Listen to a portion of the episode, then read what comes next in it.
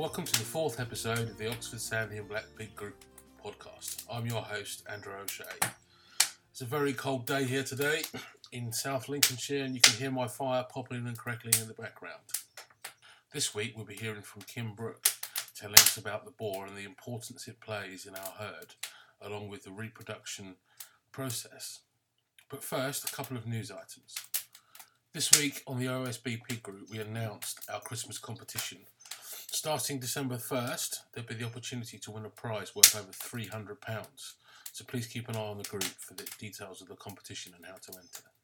Lastly, there are only a few days left to complete the annual BPA survey for the OSB. All entries must be completed by November the 25th. So if you've not got round to doing yours yet, please go ahead. Right, I shall hand over to Kim who will tell us about the boar. What do we know about boars? We all keep and grow on gilts and sows and ask questions which is pertinent to them. So let's discuss the boys for a change. Some of us hire, keep, and bring on boars for meat, but there is more to them than that.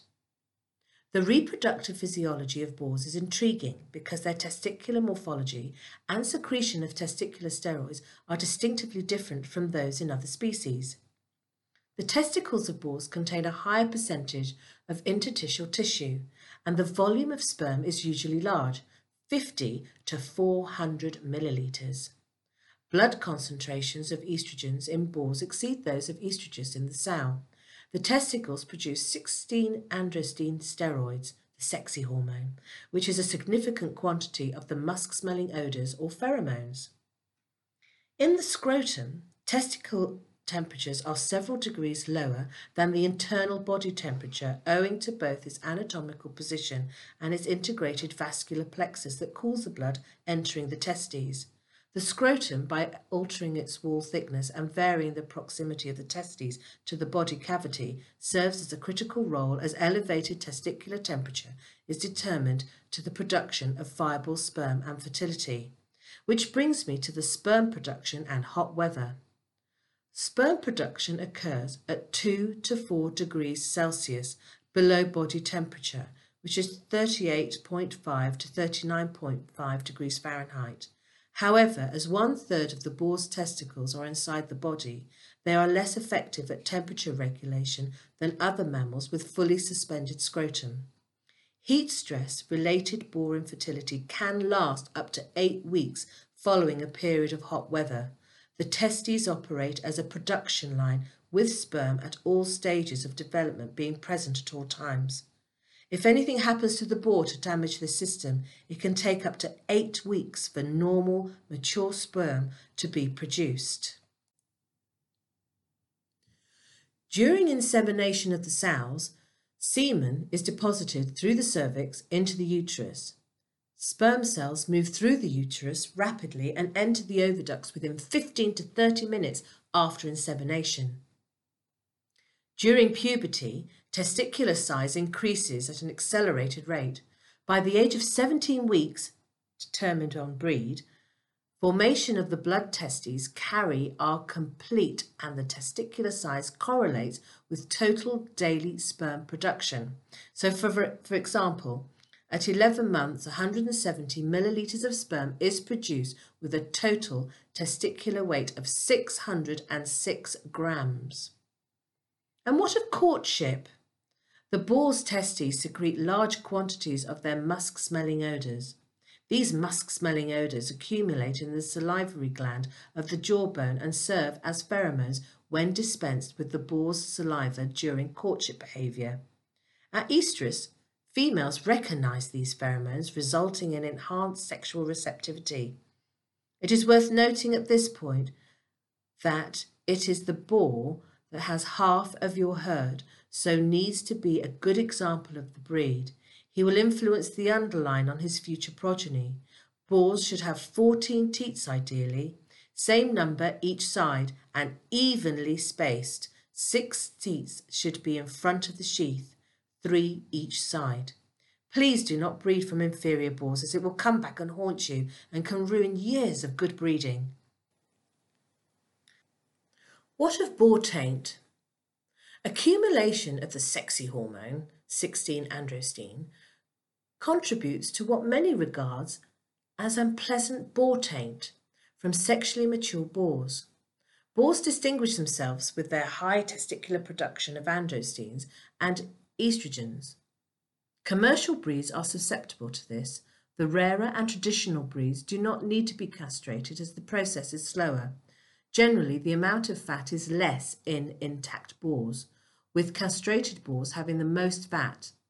Intact males are raised because they are more efficient, less food per unit gain and leaner than castrated males, so marketed weights are around 90 kilograms before boar taint appears. Among individual boars, sperm production is at its maximum after the age of two years and relates directly to testicular size, but testicular size is confounded with breed and age. The primary reason for not accepting boars into artificial insemination centres was poor sperm production, Therefore, with current expansion of AI by pig producers, testicular size becomes economically more significant. Factors that influence sperm production include social environment, light, nutrition, and temperature. Social isolation, along with lack of auditory and olfactory stimuli, depresses sexual behaviour, but sperm production generally is not affected. The impact of light and nutrition on sperm production remains controversial. However, as long as extreme conditions are avoided, their effects appear minimal.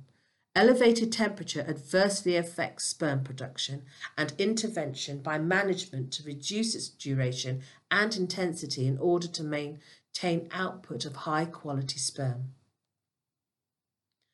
Boars normally produce 20 to 120 billion semen.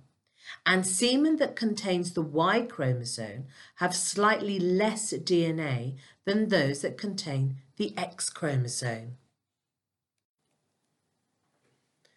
It is true to say that over the years we have had an emphasis on breeding gilts and making sure to keep an eye on our rare bloodlines, and although we must be vigilant on our rare female lines, Clarissa, Duchess and Sybil, we must be equally, if not more vigilant on our only four boar lines, Alexander, Alistair, Jack and Clarence. With the help of the Oxford and Sandy Black Pig Group members, we have achieved excellent numbers of the breeding sows, and it is evident on looking at the analysis from when this group started in July 2010 to date that the numbers have increased the British Pig Association registration of the breed and the recognition of the breed has increased significantly. However, we have become aware of a shortage of breeding boars. It is not ideal for our small breeders to keep boars due to not having enough sows or space, and I would like to encourage those breeders to study their boars in their forthcoming litters. Boars are not for everyone, and the ease of finding a suitable breeder to hire a boar is becoming challenging in some counties due to many now turning to keeping a close herd which is to be respected as biosecurity is paramount. We will also come across breeders who will hire boars, but only to breeders with registered British Pig Association stock. Again, this is to be respected as to add to our pedigree audit is paramount to the breed, bloodline and the geographical spread of our breed, which in turn helps with the genetic diversity of the Oxford Sandy and Black Pig. We also need to be aware of the pedigree. For example, who, who has bred them. If purchasing, it is wise to travel to pick up a breeding boar to ensure that the compatibility of breeding with your sows. The way to ensure that the compatibility is suitable, please contact the Oxford Sandy Black Pig British Pig Association breed representative Jane Matthews with your sows, a full pedigree and the pedigree of the boar you wish to purchase or hire, and she will advise you accordingly. Jane Matthews' contact details will be found on the British Pig Association website or contact one of our team on the Oxford Sandy and Black Pig Group via our website on www.oxfordsandyblackpiggroup.org and we will point you in the right direction. We now have all four of our boar lines represented at Deer Park AI Centre. with an additional bloodline which was recently added in May 2019. This is fantastic news, but we must not be complacent, as the British Pig Association would like to bring the number up to 10 and at the same time ensure that boars selected are good examples of the breed whilst representing the maximum amount of genetic diversity by selecting boars that are least related to those already in the tank and the national herd as a whole. We have already helped two of our members, so if you think you have a boar suitable, please let us know.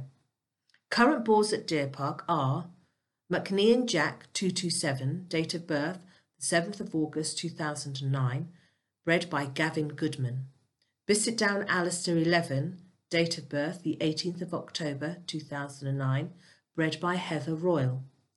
Hope Cottage Clarence 337, date of birth the 2nd of March 2015, bred by Jane Matthews.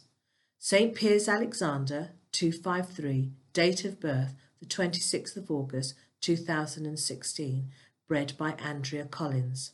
Scrubditch Alexander 54, date of birth the 11th of August 2018, bred by Scrubditch Care Farm, Emma Costley White. Thank you, everyone, and keep up the good work. Remember, if you are not sure, contact one of our team Andrew O'Shea, Michelle Anderson Carroll, Francis Payne, or myself, Kim Brook, via our website, oxfordsandy.blackpiggroup.org, or message us via our Facebook group, Oxford Sandy and Black Pig Group. Thank you. Thank you, Kim, for a very informative podcast. Well, the weather's getting very cold now, and lots of frosts starting to come. So please ensure, as a winter tip, that you've got plenty of straw in your arks to keep those pigs warm on those cold winter nights. Anyway, until next time, I've been Andrew O'Shea.